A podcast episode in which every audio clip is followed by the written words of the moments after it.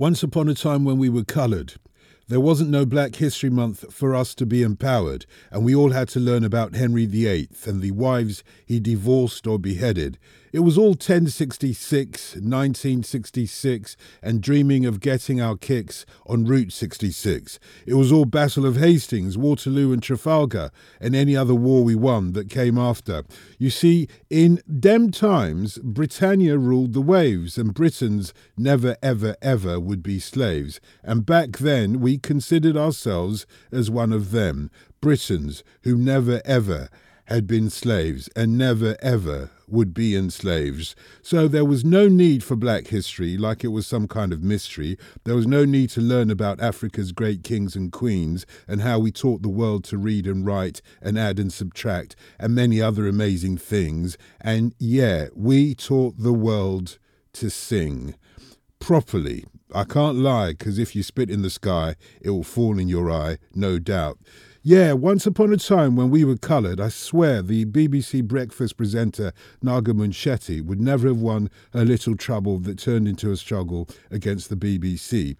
She wouldn't have got the support, for one thing, that the kind of stand she took brings. And maybe we have to thank Bob Marley for that, because he sang Get Up and Stand Up for Your Rights. And Naga's rights are all our rights, and her fight is all our fights because our history allows us to tell our stories, the half that's never been told, that was hidden from the babe and suckling, and now revealed to all and sundry. That's when we see, that's when we realize, that's when we open our eyes that this kind of thing has happened to me and you and me and you and all of us who've had to navigate our way through just to maintain, just to maintain our dignity. Yes, Naga won a famous victory. And that is part of our history. People of colour all over this country are celebrating without any apology. And as if that wasn't enough, 2019's Black History Month saw the first black politician conduct Prime Minister's questions in the Houses of Parliament, where Diane Abbott performed the duties of the leader of the opposition in holding the government to task for all its actions. It's taken all this time and that's the closest any African or Caribbean has gotten to running things and being the person with the most power on either side of the Chamber of Westminster. And it gave us an insight into what it would be like if a black person was to become Prime Minister. It won't be easy, it won't be straight, and it'll be full of love and also full of hate. Don't expect it to be particularly black because they'll be repping everyone. That's just a fact. And the haters will be watching if they get too black. And if they do, you will expect a lash back. So, so far, it's been an amazing Black History Month for women of colour, and we haven't even yet mentioned our incredible Dina, Asher Smith, who smashed it in Doha and is now the world champion in the 200 metres. She took the gold after taking the 100 metres silver, and I hope that will be recognised in the New Year's honours. I was so proud of her representing our brothers and sisters and inspiring both of my daughters. Yeah, I think it's fair to say that this Black History Month, it's the ladies that are leading the way. And talking of sharing stories that we can all relate to, I met up with Gina Yashere, one of the funniest comedians out there when it comes to telling stories that are our histories, the way we were, and the way our parents beat us, so that we would learn not to allow anyone to mistreat us, if that makes sense. But she started from very humble beginnings uh, she's uh, Nigerian of Nigerian heritage, but born in London, and she started off as a lift engineer. Gina, was that early career elevating? Oh no! Get out! No, get out! I had to ask. Oh, you had to. All right, yeah. You yeah. know how many jokes I've heard about going up and I'm down. Sure. Oh, it must have been up and down your career. ah. Yes. Do you remember much of that time though? Oh yeah. I mean, I loved it. I enjoyed it. I built and repaired lifts. I worked for Otis, which is the biggest lift company in the world. So I studied. I studied electrical electronics engineering because, as you know, I'm from a Nigerian family, so uh, the comedy was not an option it was your doctor, accountant, engineer, chemist, something like that, pharmacy, something like that. So I had to choose one, and I chose engineering. And when did you realise that you had a funny bone? You know what? I've always been funny since I was a kid. You know, it was the, the normal class clown, always messing around in the classroom, making other people laugh and stuff. So I always knew I had that knack, um, but I never saw it as a career option because I'm from an academic family. So, um, you know, I had a drama teacher say to me when I was 12, "You need to be a performer." She actually pulled me aside and said, "You need to do, you know, some sort of performance. You've got something." And uh, I told my mother that, and she was like, "No, you're not doing performance. Yeah, you're going to have a proper job. You're going to be a doctor, or engineer, or accountant, or pharmacy, something useful." So I had to pick. My mum actually picked all my options at school. Like, in fact, I went on to do A level biology because for a little while I did, I did follow the doctor path. But then I got to A level biology and we had to cut open a, a rat or something, and I was like, okay, I can't stand the sight of blood or entrails. This doctor thing ain't gonna work. So I switched to engineering. I suppose that's one of the unique things about your comedy is that you're a cultural insider in terms of what African families are about, but you're also an outsider born in Britain as such, and you use that a lot in your comedy. Oh yeah, like a lot of my comedy, especially the beginning, talks a lot about being born in London of Nigerian parents, and you know, I'm going to school, being British at school, eating bangers and mash and whatever, and going home and eating pounded yam, okra stew, and the, the differences and the cultures between my my fa- my f- family, my West Indian friends' families, my white friends' families. So yeah, it's a lot of that culture clash stuff I did at the beginning. So my mother features heavily. Of course she does. Yes. When did you realise that that was going to be your unique selling point, if you like, as a comedian? I didn't really. When I just first started doing comedy, I just wanted to talk about what, because I've been to a lot of comedy shows and there was a lot of Caribbean comics laughing at Africans. That's all it was. It was Caribbean comics talking about African traffic wardens, you know, African accountants, how we dressed, the crocodile skin shoes, no socks, all that kind of stuff. And that was all the humour that I saw. And I was like, well, when I do comedy, I'm going to come from this angle. I'm going to be, yeah, I'm an African, and I'm going to turn it back on you Caribbeans, and I'm going to do jokes about you guys as well as doing jokes about myself. So that's where that came from. I didn't see it as a selling point. It was I was just trying to redress the balance of all these Caribbean comedians laughing at us. Was it an instant hit though? It was. It really was. My first show, I don't think I'd be doing it now if it wasn't an instant hit. Because if I'd died a death and been booed off, that would have made me go, actually, maybe this thing, comedy thing isn't for me. Great hit. First show, because I was different and I was very confident. I've always been quite show off and big headed anyway. So I performed it like I'd been doing it for years and the stuff that I was talking about. I talk about how the names that I used to get called at school, and every all the Caribbean people recognize the names that they used to call me at school. So I talked about that, and it brought back a lot of memories, and we all laughed about it together. How old were you at the time? So that was like, uh, that was 1996. So I was like 23, 22, 23, something like that. Yeah. And since then, you've taken that act essentially all around the world. Yes. How does it go down elsewhere in the world? In the United States, where you live for many uh, months of the year now, for example, do they understand the particular quirkiness of being from a Nigerian background but brought up in Britain? I mean, I have to explain it to them a lot more. But yeah, they do understand it because even though it's a Nigerian character, my mother, it, there's still a lot of um, crossover between my mother and Jewish mothers. I've had a lot of Jewish people come up to me after shows and go, "Oh my God, your mum is just like my mum." So the character's very interesting. The character's funny, and it's got a lot of different layers to the character. It's not just an accent and, and some jokes. There's a lot of different layers, so people get the character and find it funny, and the stories are interesting. So yeah, they get it everywhere. I've done these jokes in Singapore. I've done them in Japan. People get it everywhere. And what does your mother think now? Does she come to your shows? Oh yeah, my mum loves it. I've made my mother famous. She's been on television with me. Uh, she's got standing ovations because of me. Like I've been in a theatre and I've got my mum's in the audience and the whole crowd stood up and my mum is doing this. Yes, yes, hmm yes. That that is me. Yes, I am the one. I am the one. My mom loves it. but you're not an accountant. You're Uh, not a doctor. Yeah, Ah, uh, Gina. yeah. She was upset when I first started in comedy. She was like, "Comedy? What the? What? What? What is this comedy? Well, you want to be a clown? You are, you are telling me you are leaving engineering to be a clown?" But I got on television within six months of starting.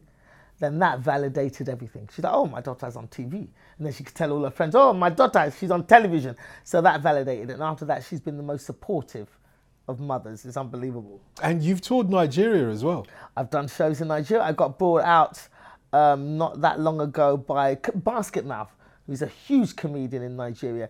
He saw me, uh, we worked together in New York, and uh, he was like, I want to bring you to Nigeria, you'll do well here. And he brought me out. I went out to Lagos and did a show at the Eko Suites Hotel in Lagos with Basket Mouth and a load of other comedians from all over Africa.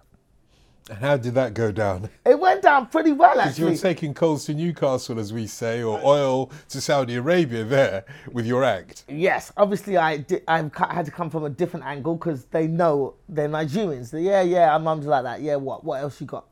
So I came from a different angle, and I was kind of known in Nigeria because I did this character on the Lenny Henry show called Mrs. Amokrede, and she was a pushy mother, and I played a woman who was like, "My daughter is going to be a doctor. Push her, push her." So that sketch, I put it on YouTube years ago, and it went viral in Africa. So people knew me in Nigeria from those character sketches. So they kind of knew me. And half the crowd were like, yay! And half the crowd were looking at me like, who is this English girl telling jokes about Nigeria? We don't like it. Why is she telling jokes about us? I don't like it. We don't like it. So it was a very hard, but it, the show went well overall. How does Nigeria come across to you, who were brought up in Britain? Um, what do you make of the country itself, though? I really enjoyed my time there. I mean, I've heard, you know, Nigeria's got different reputations and not all of it good, 90% of it not good. I mean, I even had other Nigerians telling me, no, don't go there, don't go there, it's dangerous, don't go there. And I'm going, I need to go, I need to see, because I've been before and I I booked it and I was like, I want to go, I want to see where my family comes from, I want to, you know, meet my relatives I haven't met. Yeah, Nigerians were telling me, you don't go there, it's dangerous, it's, it's not for you. But I went and I had a great time. I met a lot of great people. I met a lot of not so great people, but I had a great time. It's the same wherever you go in the world, there's going to be challenges. But you don't feel Nigerian, do you? You don't sound it. I know. When I went back to Nigeria, that was the thing. That was the big issue when I went back to Nigeria, because Nigerians don't see me as Nigeria. They look at me like, well, you're. They, one one guy called me, "You're you are part of the lost generation. You're the lost." And I'm like, "What do you mean I'm lost? I'm I'm coming back. I'm here." But they didn't respect me as a Nigerian because I'm I sound like this and I look a certain way. I don't dress the same. I've got tattoos all over me. Whatever they, they, they you're American. You're, you're they kept calling me American. You're American. You know? And I'm like, I'm not American, but that's how they saw me. And I was, in, I was with a friend who actually speaks fluent Yoruba, and she was with me. But even when she spoke, spoke Yoruba to, to Nigerians in Lagos, they're like, nah, you guys speaking Yoruba with that English accent. So I'm like, we can't win. She's speaking fluent Yoruba, and you're still not happy with that because she has a slight English twang. So I was like, yeah, that, that was my issue. Accept, accept us all, Nigerians, accept us. Like, I'm coming home, I'm trying to revel in my culture, and you're like, no, you're not, you're not one of us. Get the. Yeah. What's it like in the States? So you've chosen that as your home for the last six years. Why? Yes. I just, you know, I wanted to be, England, England is a small country, and I was born and raised there, I've been there all my life, and I'd reached a certain level of success in England. And I didn't want to be a big fish in a small pond. I wanted to take it worldwide. If you make it in America, that's you. You're all over the world. That's it. It's done.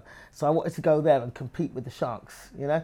And that's why I went. And plus, I'm a sun worshipper. So I wanted to live somewhere hot and still do my comedy. Hasn't it cost you, though, being in America for your career, when you consider it, many of your contemporaries in Britain have had their own TV shows and you haven't had yours? Uh, I wouldn't say it cost me at all. Uh, many of those contemporaries you're talking about are all white males. And so, as a white male, yes, you've got a higher chance of getting your own TV show. But as a black female who doesn't look a certain way, is not a certain age, and doesn't really compromise her comedy, that really wasn't happening for me. I've, I've been on loads of different TV shows. I get low, you know, I'm very consistent and I'm good. So people are always booking me on TV shows. But actually taking the risk and going, right, let's actually have a vehicle for her, that hasn't happened. So I thought, well, I'm not going to hang around waiting for a carrot that they've been dangling in front of my face for the last 15 years. I'm going to go off and do my own thing. And the fact is, as a lot of black British actors who've left England and gone to America have discovered, when they make it in America, suddenly they're huge stars back in England. And then the British TV are throwing stuff at them. Idris Elba is one example. He went, to, you know, he was in England getting nothing. He went to America, became hugely successful. Then now they're like, oh, here's Luther. We've got a show that will be perfect for you. that would have been perfect for him 10 years ago when he was struggling in England, but it didn't happen. So that's the thing. I'm, i think it's more of a, if I go away and become more successful somewhere else, I'll be appreciated more back home. And that is kind of happening to a lesser effect than Idris, obviously, but it is happening. I'm getting a lot more offers since I've become more successful in the States. So I don't think it's, I mean, financially, it killed me for the first few years because I'm taking a huge drop, drop in income and going to America and starting again when nobody knew who I was. So I was literally working for the first three years for nothing, just building up my reputation. But what's life without risk? That's the excitement of it. And Idris Elba that you talk of there is, of course, himself very much like you. He's of a West African background, brought up in Britain. If not, then in Britain, if your career um, is not going to be anchored in Britain in terms of success, is it any better in the United States? Why don't you simply think, I'll go back to Nigeria? There'll be people willing to put me on television in Nigeria and offer me my own television programs there. Why not go there? I've, I've considered it over the last few years. I've considered it, um, especially when I went and performed in Nigeria. I thought, well, this, there could be something for me here. But then, uh, you know, with that, I'm very British. I'm not the norm. I'm a little bit mouthy as a woman. I don't know because I've had a lot of run-ins with Nigerian men because I'm too much of this. So I'm thinking, would I do well in Nigeria, being as outspoken as I am, and you know, my sensibilities are very Western. So uh, that's that's always been a little bit of a worry. Comedy is comedy, though. If you can make people laugh in Britain, is there a difference between making people laugh in Britain than in, in America or in Africa? In, in, Nigeria, in Africa, yeah. I mean, I've been to South Africa and done shows, and that's been fine. In Nigeria, you've got all the different dialects, the different, you know, this tribe. To, like I've watched Nigerian comedians, and I've understood roughly half of it. The other half I don't get at all. You know, oh, the Hausas talking about the Yorubas, the Yorubas talking about the Igbos. I haven't got that background, the the different nuances between them. I mean, I could pick it up, but coming from me, they'll be like, hmm, who is this girl? What does she know about the house? And she's from England. Ah, shut your mouth, get out. So that's always been my issue. That was my fear of going and doing comedy in Nigeria on a full time basis. But I could see myself as hosting a show in Nigeria. I could definitely see myself doing that. Comedy's a business. Yes. Let's not forget that. Yes. And are you in control of that business, or I'm in do total, other people do? I mean, I've got managers who book my staff and take a percentage, but I'm in complete control of my, my career. I've both DVDs that I've shot, i I shot them myself. I, you know, because TV channels will give you money to shoot a DVD, then they own the stuff, not me. I, I pay for the shoots myself. I finance the whole project myself, and then I own all the material and I can sell it as I please. How much do you earn? Enough. I make a decent enough living. I can't believe you just asked me that, Doctor. What, what should I ask How you? much do you earn, Doctor? You, I asked How much do you earn? Let Wait, us discuss. on, let Tell your relatives. Tell your relatives. He's earning. Tell your relatives how much you're earning. I won't be able to go to Nigeria again if I tell them. But uh, no, that's this is not how it works. You know how interviews work. I ask the questions, you answer. Oh, them. okay. D- do, you, do you earn enough to retire? Not yet. I earn enough to make a nice living. I enjoy my life. I want for nothing. But Are you rich? no, I'm not rich. I am comfortable, but not rich, not wealthy, not enough to be able to go. I'm going to take six months off work. I'd, I'd love to get to that point, but I haven't. Not that I'd want to, but that's my idea of financial freedom, where I can go. You know what? I don't feel like working for four months, and I don't have to worry about the mortgage not paid or whatever. I'm not nowhere near that. There's one thing that a lot of people don't know about you that I do, which is you're a Hell's Angel. Yes, I love motorbikes. I'm a speed freak. I'm an adventure seeker. I loved, I, I ride motorbikes. I've done bungee jumping. I've done a parachute jump. I love adventure. And that was because my mum smothered me. She was one of those overprotective Nigerian mothers. And she was like, no, she never let me go on school trips. In fact, she used to keep a scrapbook of bus and train crashes. And she goes, you see these people, these children, they didn't listen to their parents, and that's why they are dead. But yeah, my mum used to do that. So as I got older, I had this urge to go and seek adventure. Gina, you're not going to like what I'm going to say now What? because the last time I asked you this, uh, you basically sent me packing with my tail between my legs. Tell us your best joke. I don't have a best joke, Dotun. Well, All tell my us stuff. any. I've got stories. You've got to come to my shows. Okay. You've got to look at my website and Tell us a my story. stories. I ain't got time for stories. We're having a discussion. This is news. We're discussing my life. We're discussing me and you. This is a serious. I've, I've got a, my special scarf on. I'm trying to be newsy and, and serious. What's the biggest laugh you've ever had on stage? Probably when I fell off it once. I fell off a stage once. Really? Happened? I was live on television and I just tripped and fell into the crowd. But um, all right, let me tell. Let me think of a funny story. What? I've been telling you funny stories already. you're a stand-up discussion. comedian. Yes. You're a stand-up comedian. I'm a stand-up comedian. You face audiences on a daily basis. Yes. Making them laugh. Yes. Come on, then make me laugh. I, I made you laugh about twelve times. No, you doing it. haven't. Yes, I Not- did. You've been laughing really. all through this interview. Not really. You still laughing now? You're laughing now. There you go. I did it. Job done. Gina Yashere, thank you very much. Thank you.